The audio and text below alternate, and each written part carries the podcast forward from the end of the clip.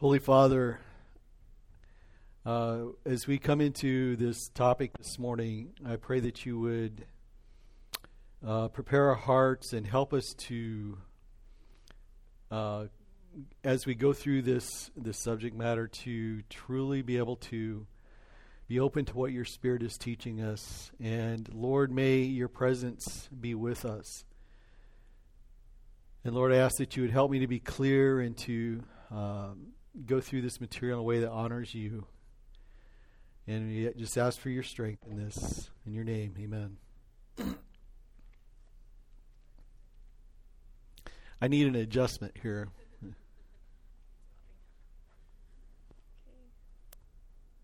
think I touched it. Okay. I'll try not to touch it.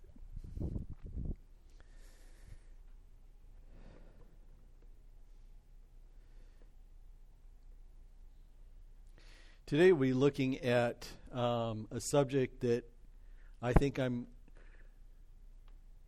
very uh, ill qualified for. Um, we'll be looking at the glory and the holiness of God, and and um, this is a subject that, uh, as you get into it, um, and and as you will see as we get into it, um, as as human beings, we we find ourselves confronted with um, a God who is truly awesome. And that word is, is a word that is, um, I think, really only applies to God. Um, and so, as we come into this, uh, I just ask you to be kind of thinking about that. The reason why I had this question can you handle the truth? Uh, that's what we get confronted with when we come into God's presence. And as we'll be looking at uh, today, uh, we are, uh, our adult class is a part of our parafamily ministry that's designed to come alongside our families in their journey from brokenness to wholeness. And so uh, that's what we want our classes to do, is to help, they're, they're for all of us as we are in this journey together to uh, to support this and and as uh, probably all of you know, uh, all of our classes um, are are going through from children on through adults, going through these materials. Um, our our memory verse Proverbs twenty one one: The king's heart is in the hand of the Lord. Like the rivers of water, he turns it wherever he wishes. And um, that's kind of the theme for the first section of these lessons that we're in. Um, last week we we talked about Daniel. Um, we'll be looking at next week the new covenant that's uh, prophesied. Um, looking at God's protection, restoring of worship. That would be the coming back into the land um, from exile.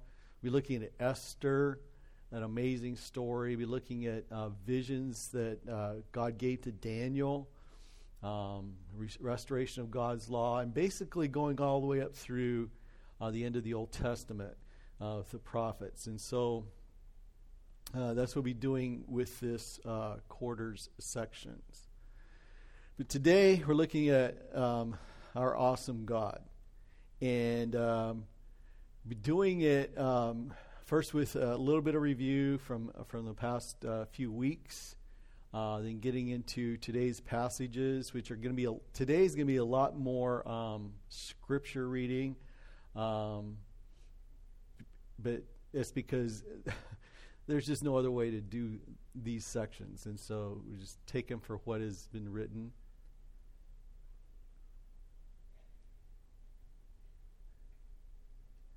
I seem to be stalled on this slide.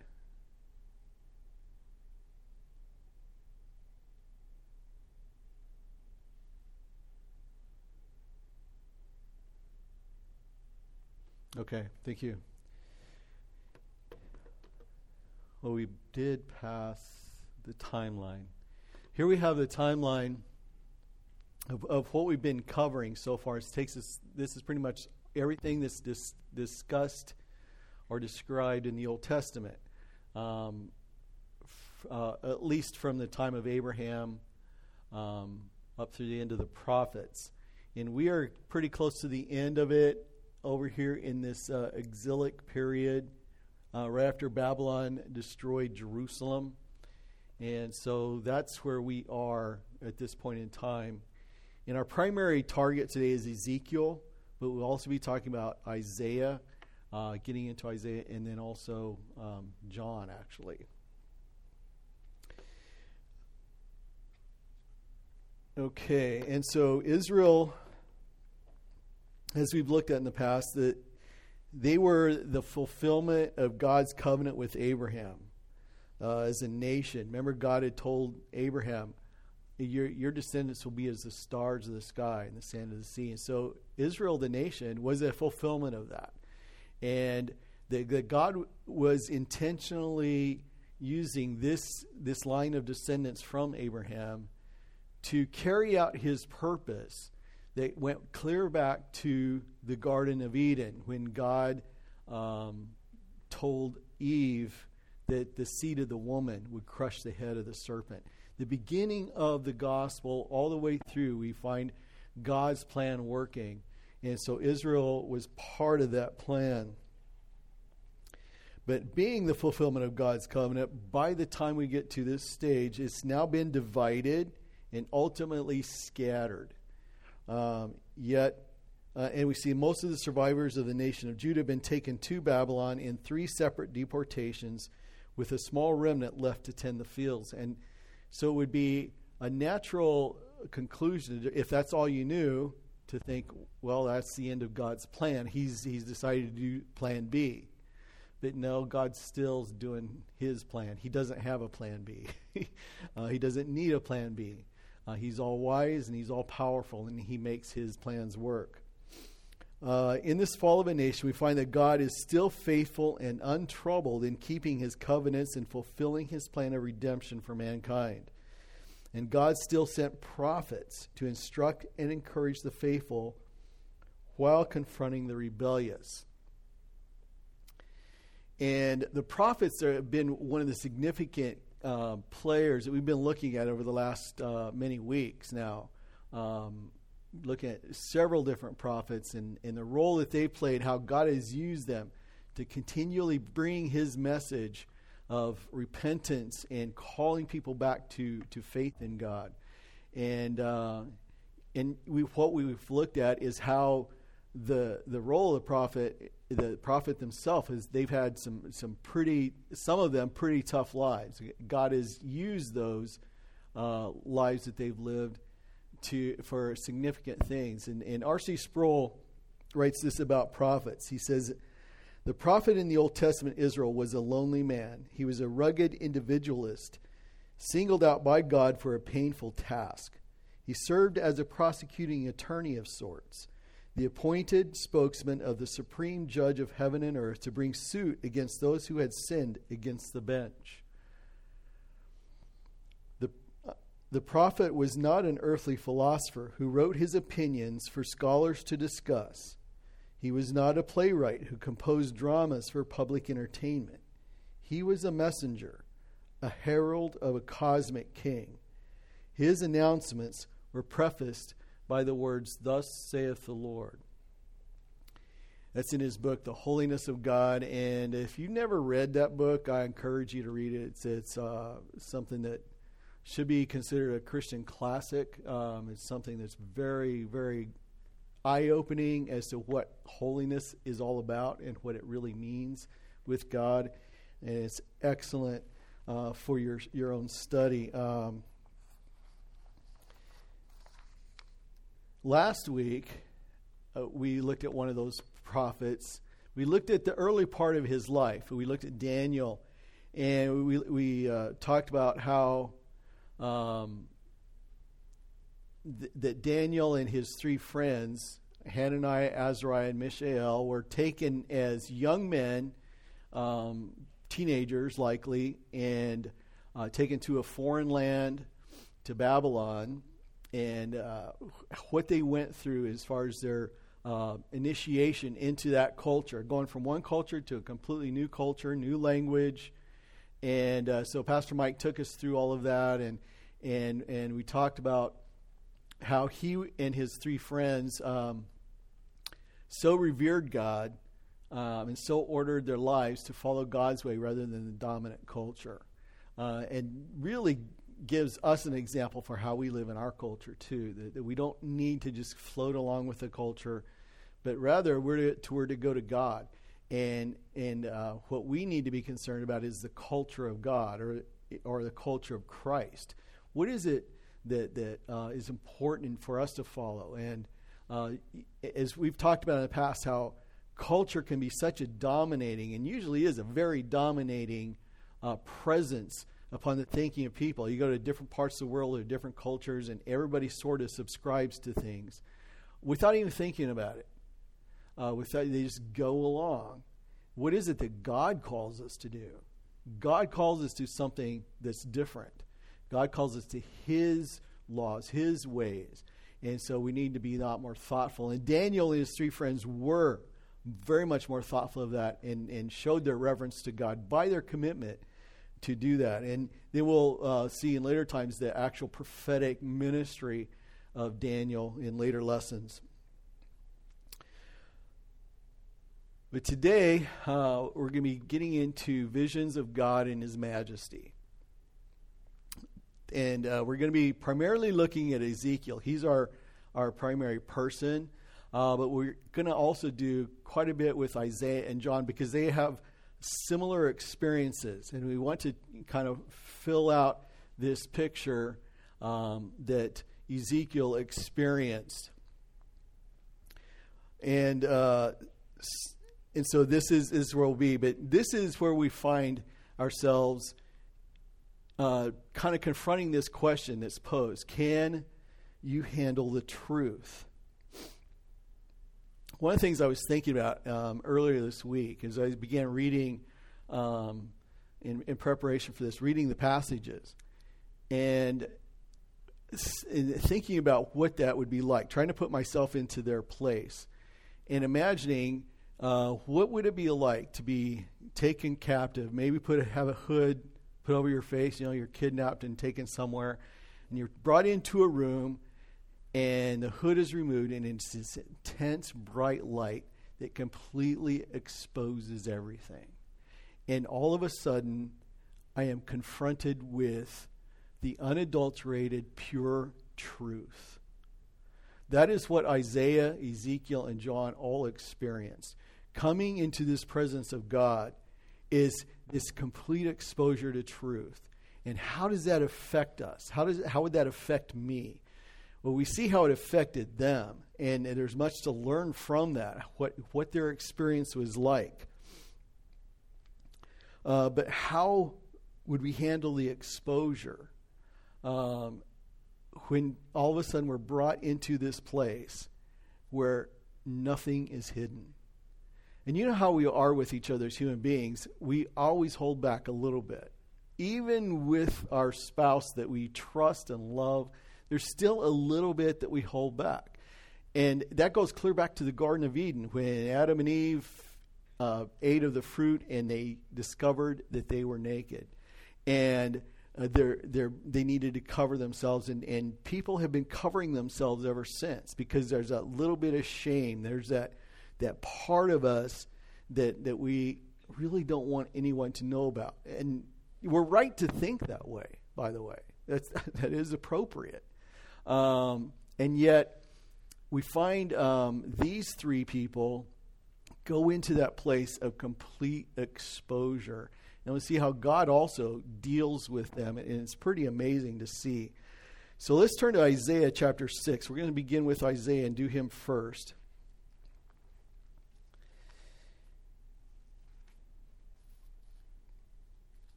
And we'll talk about his vision of God on his throne.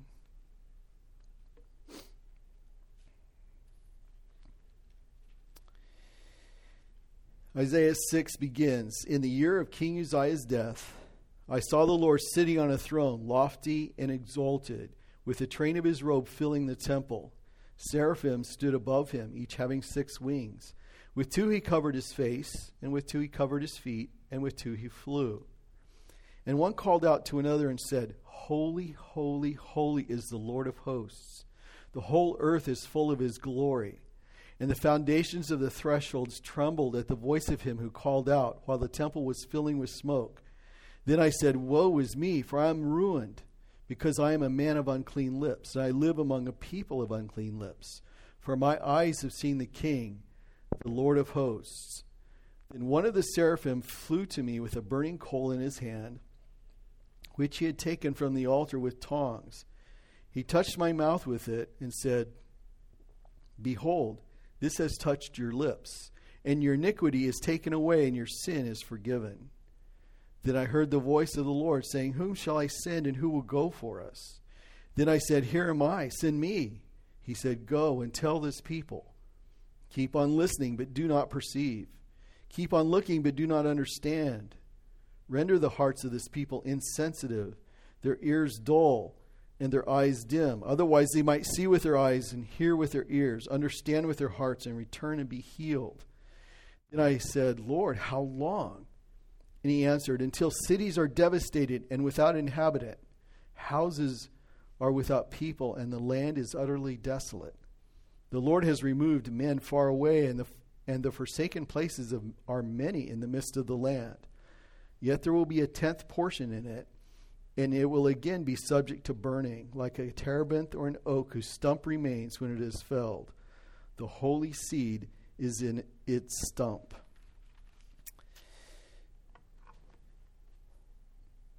The year King Uzziah died is thought by some to be the beginning of. Um, let me go back. The beginning of uh, the ministry of Isaiah. Uh, others believe that Isaiah actually started a little bit before Uzziah's death. Um, so it, it's unclear. Had Isaiah turned 30 at this point in time, he would have been in his 90s uh, when he died. Um, so it's it's possibly started a little sooner. The typical starting place, though, for um, a priest, and, and Isaiah was a priest, would be the age 30. So uh, that's not made clear for us, but it does. What's important is that when in that year, um, that's when Isaiah got this vision. Now, King Uzziah, let me go a little bit ahead here um, and c- recover some of this material we covered before. The, these are some of the kings of the kings of Judah, and uh, going down to Joash. Joash was the second reformer, and um, under the leadership of the priest Jehoiada, uh, as a child, began to initiate many reforms, uh, taking Israel back to worshiping God alone. And and so it was under Joash, and then late his later years, he he had some faltering in there. His son Amaziah continued some of those reforms, although not perfectly. But Uzziah for 52 years was king. And he was a man who, who uh, strictly uh, continued those reforms and is described as a good king. He's actually a, a, a pretty amazing person, uh, was a builder, loved the soil, is known for, for his, his uh, uh, vineyards and gardens and so on, and described as a builder and, and built much of the city of Jerusalem and built armaments. Uh, things that are described in, in, in the Chronicles uh, sound like catapults on the walls and, and uh, these big machines of, of, of, of, defense for the city. And so that was Uzziah. Uzziah was one of those men, and God blessed him uh, because of his uh, leadership uh, within the city, and then uh, or with the nation. And then his son Jotham also continued those reforms. So it's in that that Isaiah, it's at the end of Uzziah's reign, gets this vision. Isaiah, I picture as, as a person who's uh, in this culture now that's, that is fairly comfortable with where it is. The status quo seems to be pretty good. And uh, so Isaiah, coming into his, his prophetic ministry as a priest, um, would, would look out and, and say things are going in the right direction, probably. That's probably how he thought. We don't know for sure, but it seems like his confrontation here in this chapter is very startling. Um, we, we know that at the end of Uzziah's reign, he went into the temple to offer incense. He got full of himself, thinking he had he was pretty righteous guy, and he should be able to to come to God himself without the help of a priest. And uh, the priests there confronted him and uh, tried to hold him back. He was the king Uzziah was struck with leprosy and had to be had to go, and he lived the rest of his life in solitude.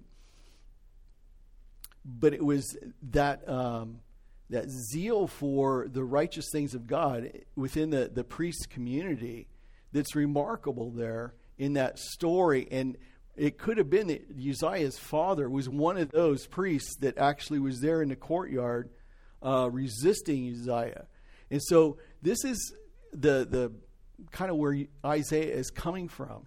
And yet, as we read this passage, his, his coming into the presence of God, into this throne room, is, is a, this sudden realization that the status quo isn't very good the status quo is terrible, in fact.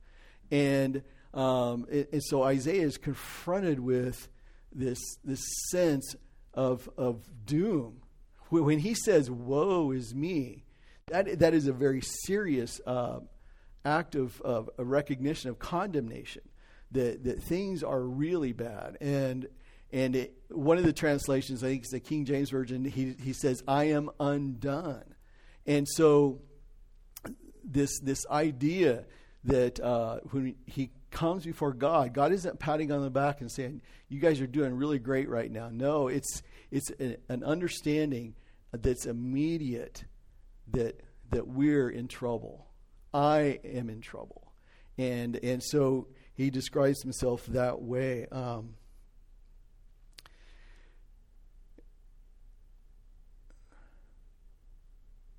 R.C. Sproul uh, describes this in this way. He says, Isaiah explained it like this My eyes have seen the King, the Lord Almighty. He saw the holiness of God. For the first time in his life, Isaiah really understood who God was. At the same instant, for the first time, Isaiah really understood who Isaiah was. And that is a, um, a realization that is helpful for all of us, isn't it? Uh, when we uh, come to that place of being able to just bow before God and say, I know who you are and I know who I am. One of the most terrifying things throughout human history for mankind is the holiness of God. We'll be looking at, at John a little bit later, but that word apocalypse um, is, is a Greek word that just means revelation, means re- to reveal. But we use that word um, over and over in our uh, vocabulary to describe impending doom. Something that's terrible is coming. Why? I think it's in the back of man's mind that when, when God reveals himself, and in the book of Revelation, it reveals himself through Christ, that, that Jesus is, is formally revealed to humankind, that, that it's doom for man. Uh, and, and man is right to be afraid of God because he is holy and because we are not. We're not holy. We don't measure up. And so, again, from the Garden of Eden, mankind has been hiding from God, been afraid of God's holiness, and been right to be afraid. And yet, God has, through his mercy and kindness, reached out to man and, and has been drawing man to him and providing a way for man to come to him and that and we do rejoice in that gospel. And we find that that in, in this section where Isaiah is confronted with, with God, what does God give to him? Well, God gives to him a, a vision. Uh, first of all, he cleanses him. Isaiah said, I'm a man of unclean lips. And so an angel comes uh, with, with a burning coal and touches his lips and cleanses him uh, picturing the cleansing that God offers. God offers cleansing for us. God didn't just leave Isaiah there. Um, then he commissioned him to take a message. And what we can find out is that the, that the general status quo of the nation was not very good. In fact, we can read in Second Chronicles 27, verse 2, uh, where that's the passage where Uzziah has died and his son Jotham is taking uh, over as king. And here's a description of the people, but it says, But the people continued acting corruptly. That's their, that's their description. So there is within the culture this, this current, a pretty strong current of, of wicked uh, living, of defiance against God. And even though 52 years have, have, of King Uzziah's reign has been this general overview, um, uh, influence of, of godliness, um, there's still this the strain of wickedness that's underneath it that is coexisting, and that's pretty typic, typically human, isn't it? That's pretty much how we are. And so, uh, in in this case of Isaiah, he saw his own sin. God confronted him with his own sin, so then God could prepare him to confront the people in their sin, and that's what we see uh, in in uh, this confrontation. Now we move on to Ezekiel. So you turn with me to Ezekiel chapter 1. We can read about his experience. We'll begin reading in verse 1. This is now came about in the 30th year, on the fifth day of the fourth month, while I was by the river Chebar among the exiles. The heavens were opened, and I saw visions of God. On the fifth of the month, in the fifth year of King Jehoiachin's exile, the word of the Lord came expressly to Ezekiel the priest, son of Buzi, in the land of the Chaldeans by the river Chebar. And there the hand of the Lord came upon him. As I looked, behold, a storm wind was coming from the north, a great cloud with fire flashing forth continually, and a bright light around it, and in its midst something like glowing metal in the midst of the fire.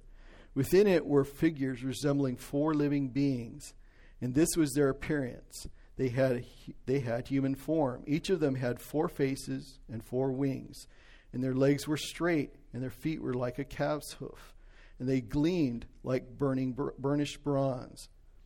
Under their wings, on their four sides, were human hands, and as for the faces and wings of the four of them, their wings touched one another. Their faces did not turn when they moved each went straight forward. As for the form of their faces, each had the face of a man. All four had the face of a lion on the right, and the face of a bull on the left, and all four had the face of an eagle. Such were their faces. Their wings were spread out above. Each had two touching another being, and two covering their bodies, and each went straight forward. Wherever the Spirit was about to go, they would go without turning as they went. In the midst of the living beings, there was something that looked like burning coals of fire, like torches darting back and forth among the living beings. The fire was bright, and lightning was flashing from the fire, and the living beings ran to and fro like bolts of lightning. Now look down to verse 22. Says, Now over the heads of the living beings there was something like an expanse, like the awesome gleam of crystal, spread out over their heads.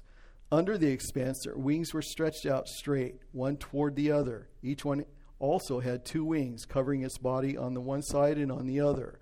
I also heard the sound of their wings like the sound of abundant waters as they went, like the voice of the Almighty, sound of tumult, like the sound of an army camp. Whenever they stood still, they dropped their wings.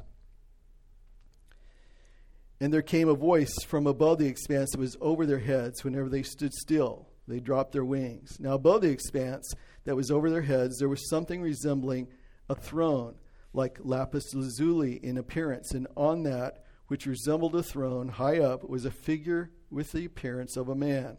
Then I noticed from the appearance of his loins and upward something like glowing metal that looked like fire all around within it. And from the appearance of his loins and downward I saw something like fire, and there was a radiance around him. As the appearance of the rainbow in the clouds of a rainy day, so was the appearance of the surrounding radiance. Such was the appearance of the likeness of the glory of the Lord. And when I saw it, I fell on my face, and I heard a voice speaking.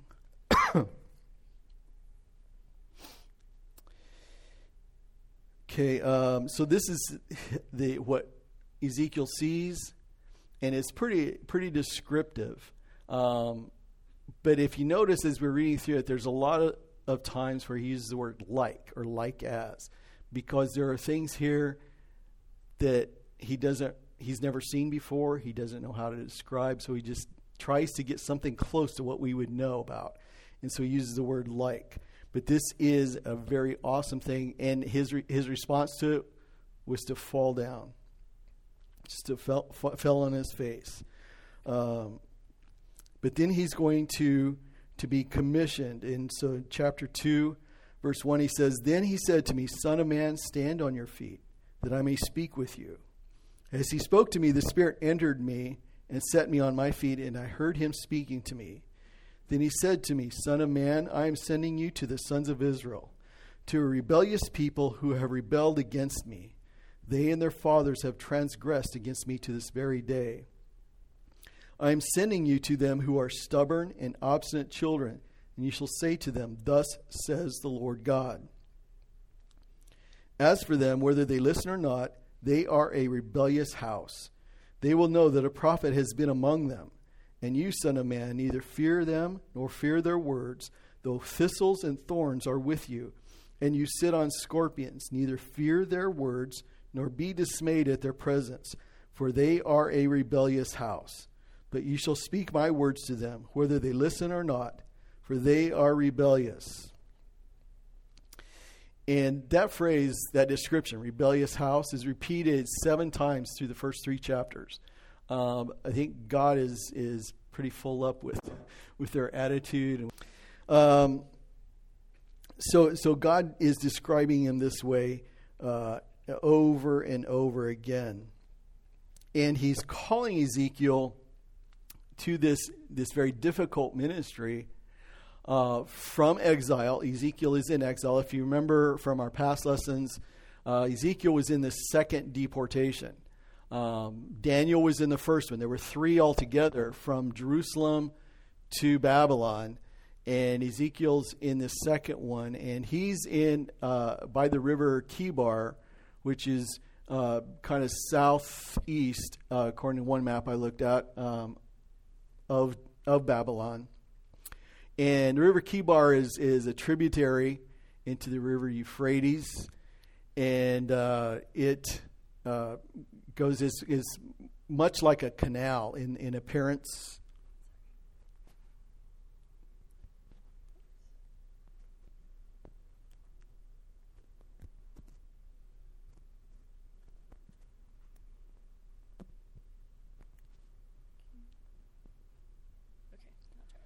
Okay. Technical difficulties. Please do not adjust your sets.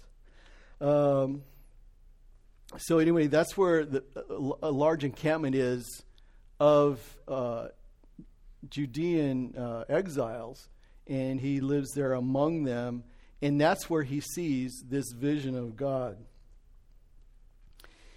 And so let's uh, finish up this section and go over to chapter 3 and read verse 6. And it will pick it up in the middle of the verse there. He says, But I have sent you to them who should listen to you. Yet the house of Israel will not be willing to listen to you, since they are not willing to listen to me. Surely the whole house of Israel is stubborn and obstinate. Behold, I have made your face as hard as their faces, and your forehead as hard as their foreheads. Like emery, harder than flint, I have made your forehead. Do not be afraid of them or dismayed before them, though they are a rebellious house. One of the things that, that we see in God uh, bringing his prophets into this vision of uh, the holy place of God is um, it prepares them to do something that otherwise is an impossible task. And what Ezekiel's preparation is, is to have to go to these rebellious people who are not going to want to hear his message. Um, these are people, many of them, that are in exile. Some of his message is going to be directed to those who are still in Jerusalem, uh, because this is before the complete destruction of Jerusalem. It says there that, that that God's going to make his face hard as flint because their hearts are hard, their faces are hard, and he's going to have to be able to match up to that. And uh, that's one of the things that, that we see with God's preparation. God is preparing a prophet to be able to handle uh, what's going to be coming against him. And so we, Ezekiel lost his strength. We, we see he's, he falls down as one uh, who has no life. And uh, God picks him up.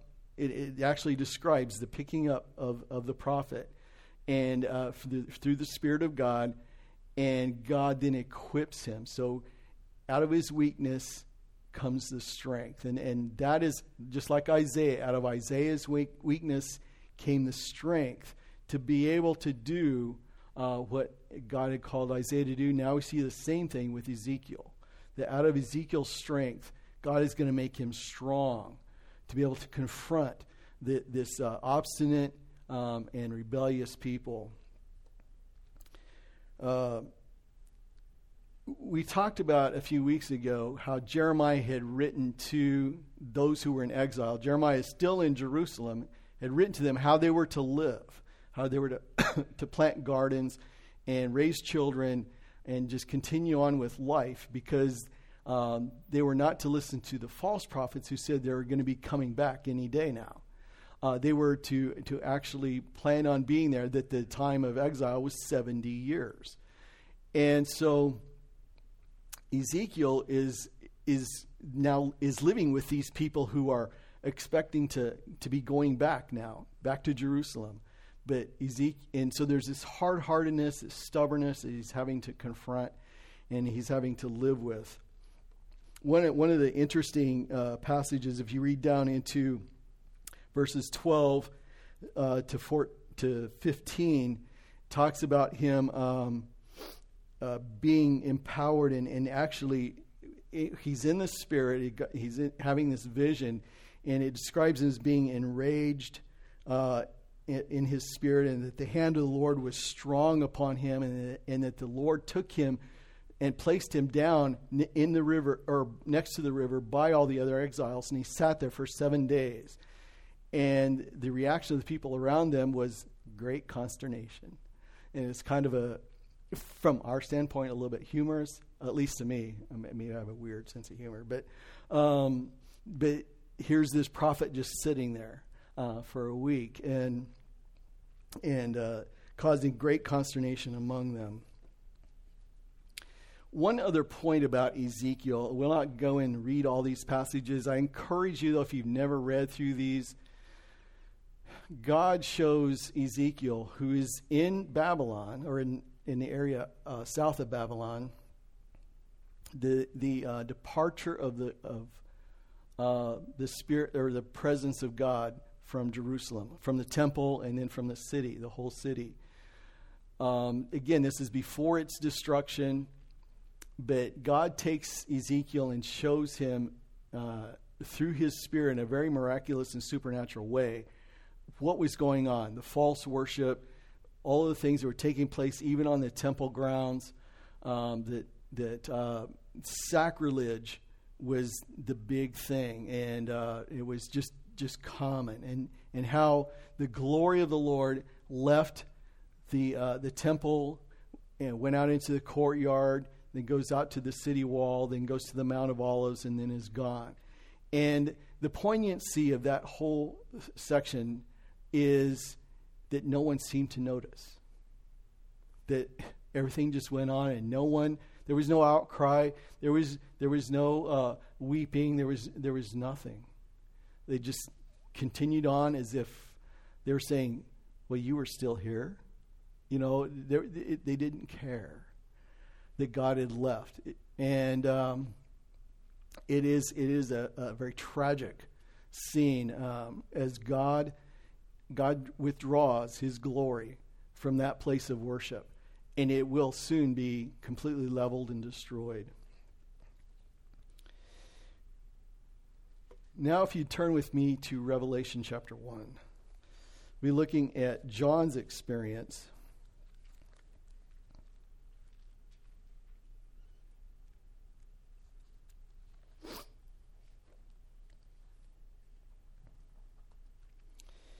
And let's read from verse 9 to 19 in chapter 1.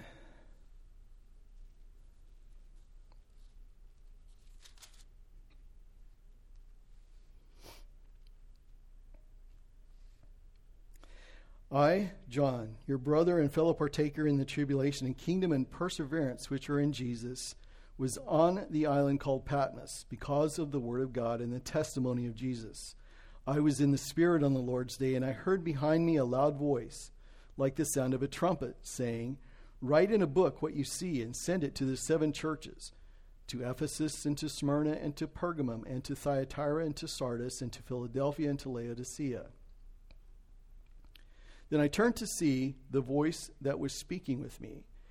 And having turned, I saw seven golden lampstands. In the middle of the lampstands, I saw one like a son of man, clothed in a robe reaching to the feet, and girded across his chest with a golden sash. His head and his hair were white like white wool, like snow.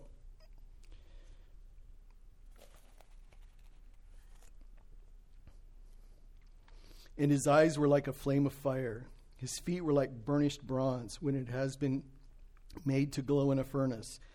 And his voice was like the sound of many waters and in his right hand he held seven stars, and out of his mouth came a sharp two edged sword, and his face was like the sun shining in its strength. When I saw him, I fell at his feet like a dead man. And he placed his right hand on me, saying, Do not be afraid. I am the first and the last, and the living one, and I was dead, and behold, I am alive forevermore, and I have the keys of death and of Hades.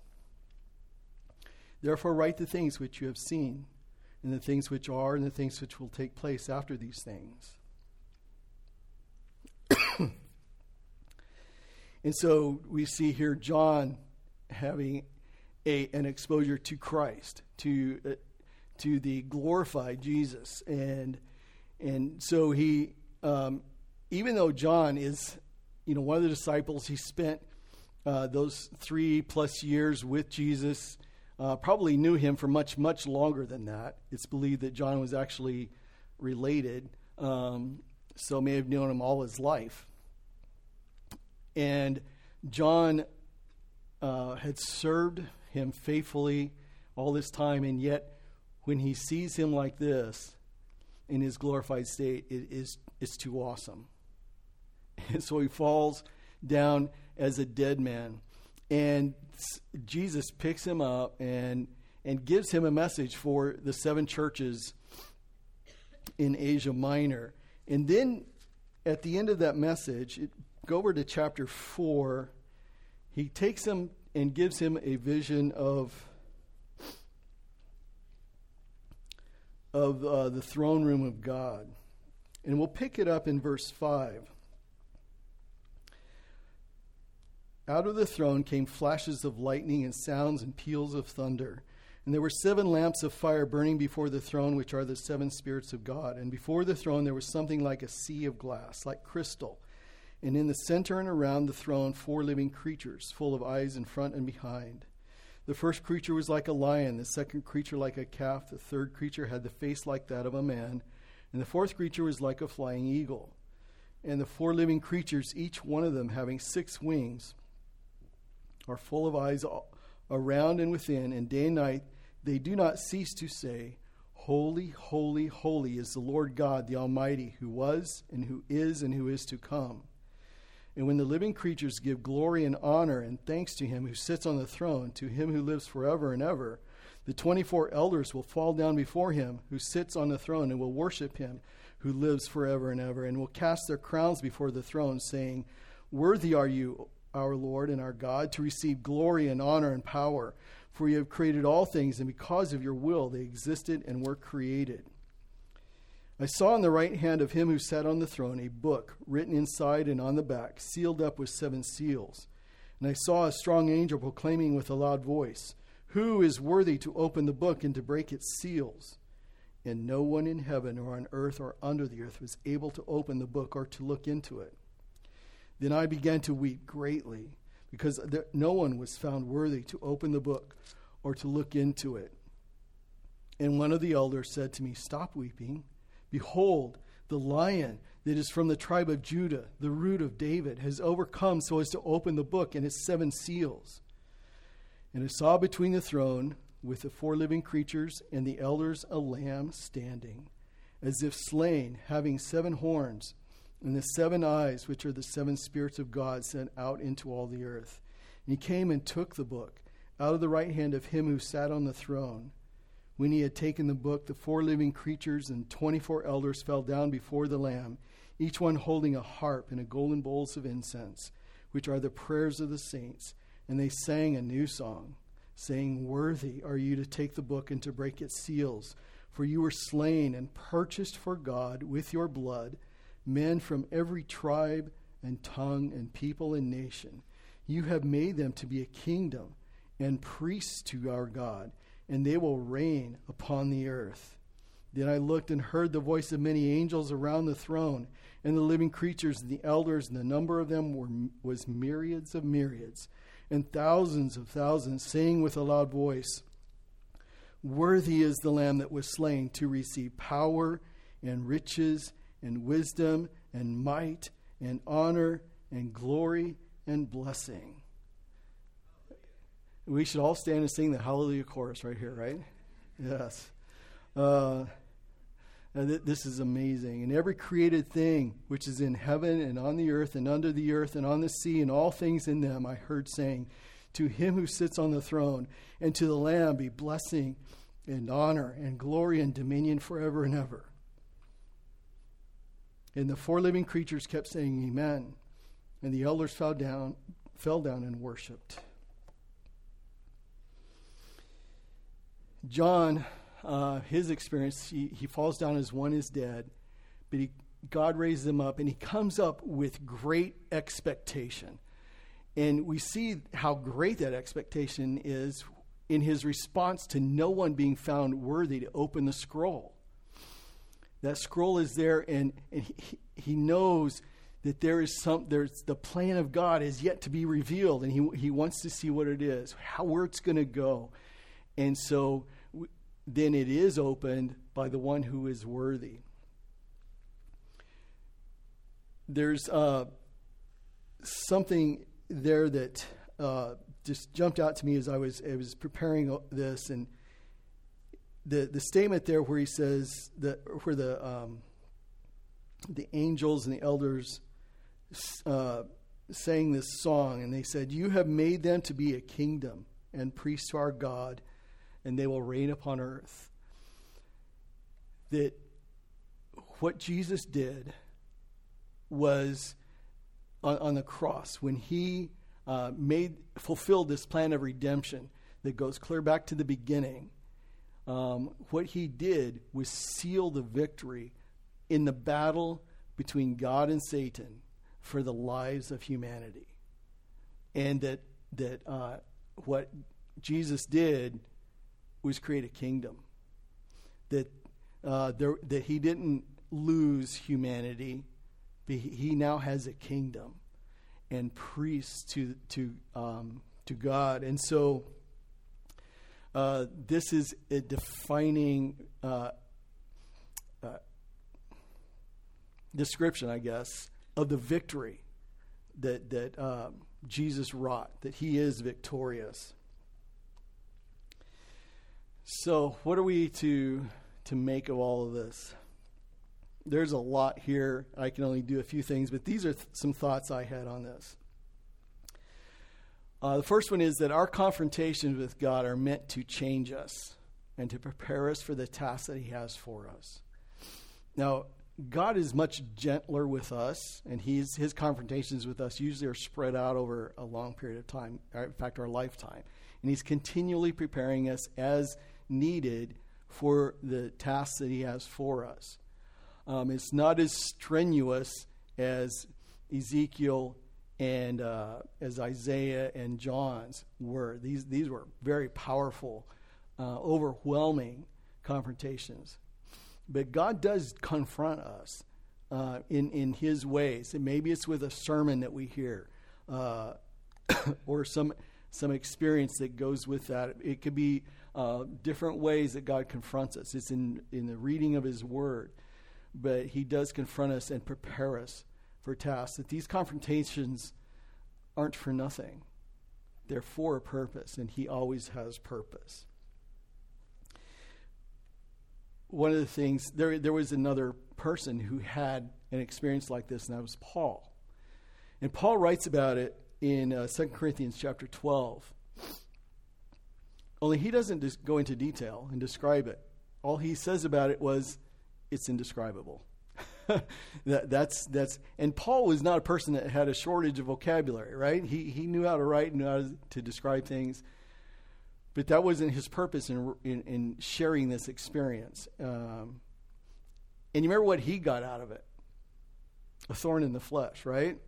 That's what he got. That was his, his souvenir. Um, and, and so you can read about that in, um, in 2 Corinthians 12. But one of the principles that, that Paul really makes a, a strong point of there is that it's out of weakness. Out of our weakness comes the strength. And we see this pattern with the other um, uh, situations, uh, with, with Isaiah, with uh, Ezekiel, and with John, that it's out of, out of their, their weakness that, that God gives the strength to, to accomplish the task.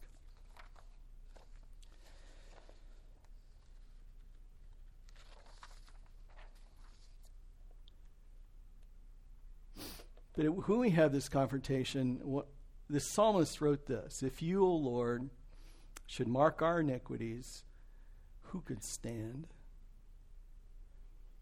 And, and that is one of the things that, you know, as I was preparing this, I mean, thinking about this thing, you know, how could we possibly stand before this God?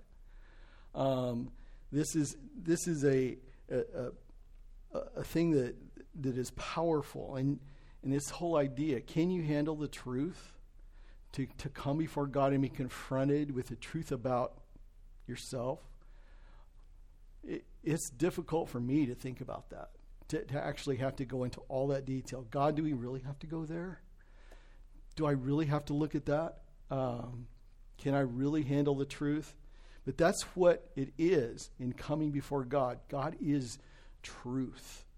And uh, full exposure before God is what will happen when we are confronted with God. There is a hymn, an old hymn, that uh, I recently became reacquainted with. Um,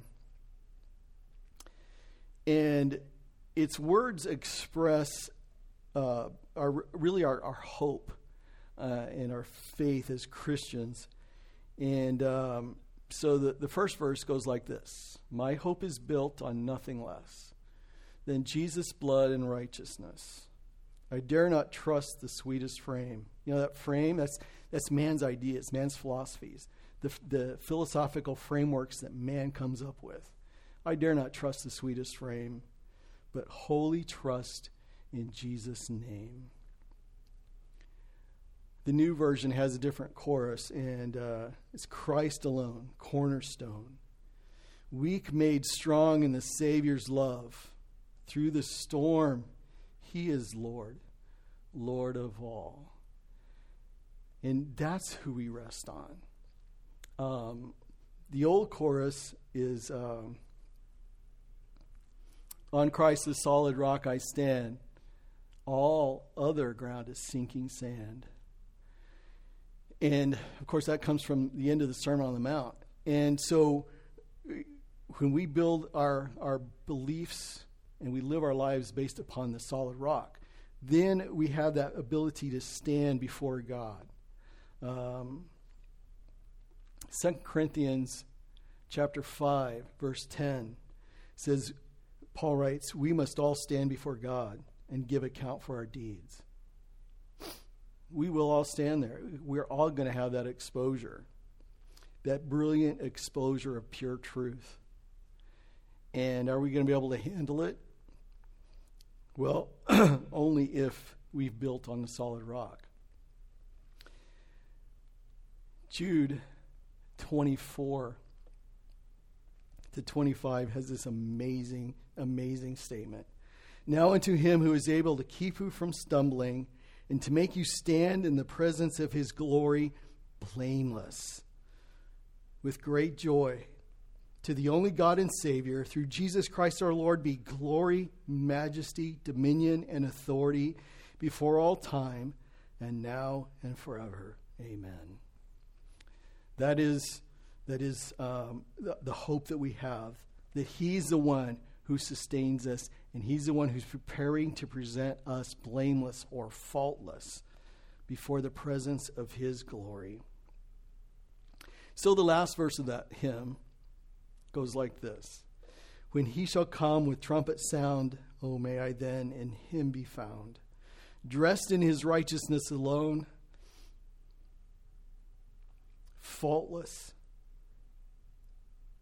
stand before his throne.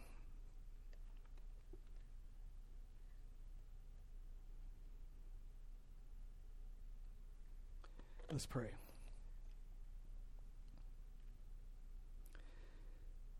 Thank you, Father, for your grace and for the opportunity we have to be called into your family. And Lord, as we worship you, as we live our lives before you, may we live with gratitude, knowing that you, being an awesome God, a God to be feared, are also a God to, to be loved and worshiped, and that you are a God who has opened your arms to us and provided a way for us. And Lord, may we live our lives in remembrance and reverence and in great joy because of what you have done for us. And, and with that great gratitude that we can have for you. Amen. Thanks.